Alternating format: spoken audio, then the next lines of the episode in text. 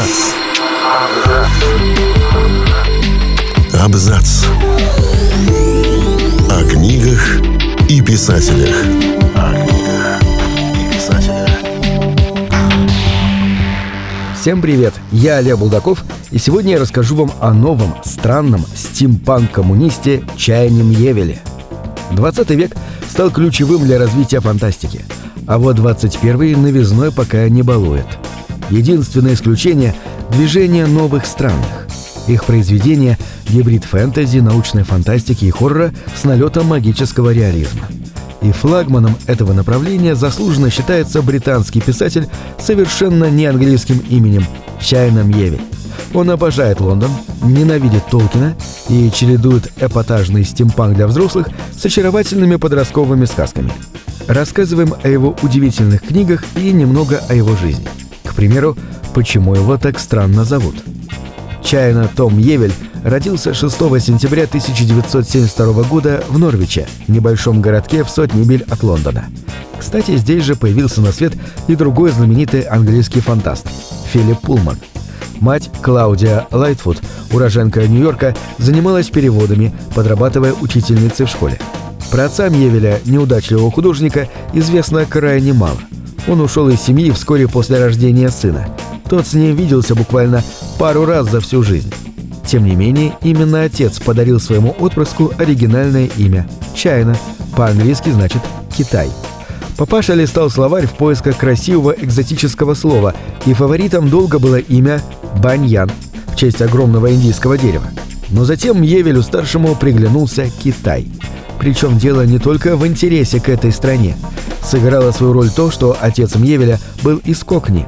На их жаргоне «чайна» значит «дружбан, дружище». Так что имя будущего писателя – это фактически шарада.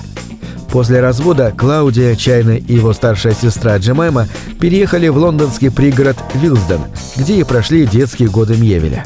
Неспроста именно там начинается действие его дебютного романа «Крысиный король». Жили Мьевели бедно, но дружно и весело. Чайна вспоминает о детских годах с ностальгией. Несмотря на бедность, у меня было прекрасное детство. Мы часто ходили всей семьей в музеи и художественные галереи, а за телевизором просиживали часами. Я, правда, был вечно встревоженным гиком, но у меня было много друзей и интересов, в основном связанных с ролевыми играми, чтением, рисованием и немного писательством. А потом и с политикой. Вспоминает он. Когда мальчику исполнилось 16, он оказался в довольно престижной школе-интернате неподалеку от Лестера. Эти два года вдали от семьи Мьевель вспоминает с содроганием. Окхам он возненавидел всей своей душой. И вообще, чайно, лондонец до мозга костей. Не случайно он посвятил так много книг любимому городу, который старается покидать как можно реже. Впрочем, в молодости Мьевелю пришлось постранствовать. Так сразу после окончания школы он подрабатывал учителем английского в Египте, где провел чуть больше года. Вернувшись домой, Мьевель поступил в Клэр-колледж Кембриджского университета. Поначалу он изучал английскую литературу, но переключился на социальную антропологию и в 1994 году получил степень бакалавра. Затем Чайна занимался журналистикой и работал над диссертацией по международному праву в Лондонской школе экономики. Его докторскую заметили, и Мьевелю досталась стипендия фонда Фрэнка Нокса, благодаря которой он провел год на стажировке за океаном, в Гарварде. Еще в Кембридже Чайна увлекся марксистскими идеями, причем постепенно его взгляды сместились в сторону троцкизма, подлинного ленинизма, как называют его сами троцкисты, который пользовался популярностью у западных леваков. Мьевель участвовал в антиядерном движении, выступал против расизма, пропагандировал феминизм. Он опубликовал несколько статей и пытался заняться политикой.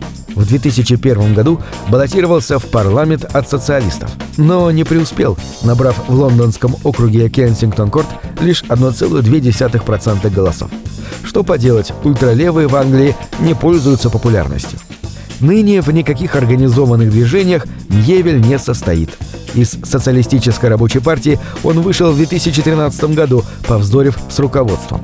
После этого Мьевель подумывал создать собственную троцкистскую партию «Левое единство». Он собрал группу единомышленников, однако дальше публичного манифеста дело не пошло. Взгляды Мьевеля не изменились, но выражает он их теперь лишь через свое творчество. Фантастику Мьевель любил с детства, причем его пристрастия отличались разнообразием. Особое место среди его увлечений занимали британские телесериалы, в первую очередь «Доктор Кто», «Семерка Блейка» и «Битва планет». Но особое внимание Мьевель уделял, конечно же, фантастической литературе.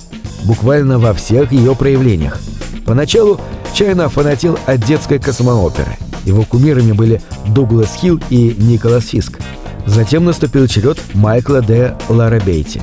Его известную, но не у нас, трилогию о Бариблах, странном племени с лондонских окраин, эдаком гибриде фейри и лепреконов, Мьевель называет главным источником вдохновения для своего городского фэнтези.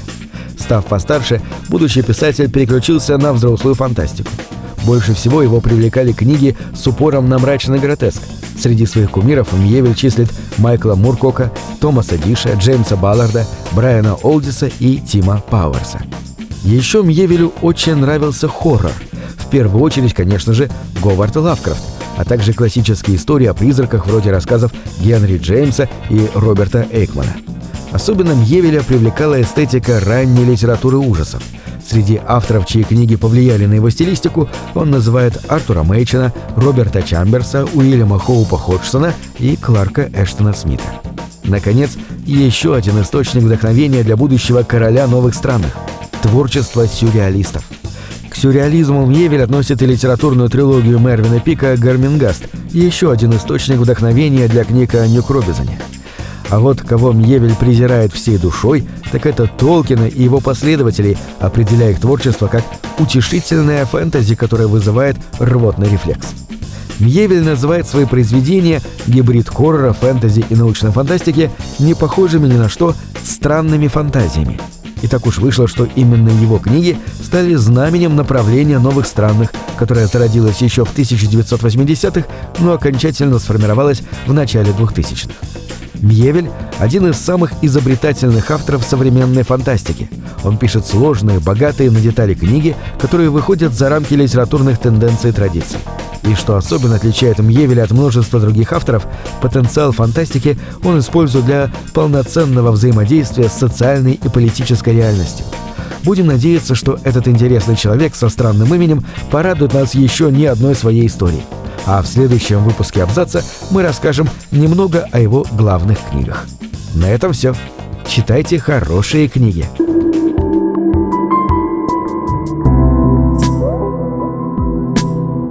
Книги — это двери, что выводят тебя из четырех стен. С ними ты проживаешь другие жизни, а свою умножаешь тысячу раз. Тысячу раз. Тысячу раз.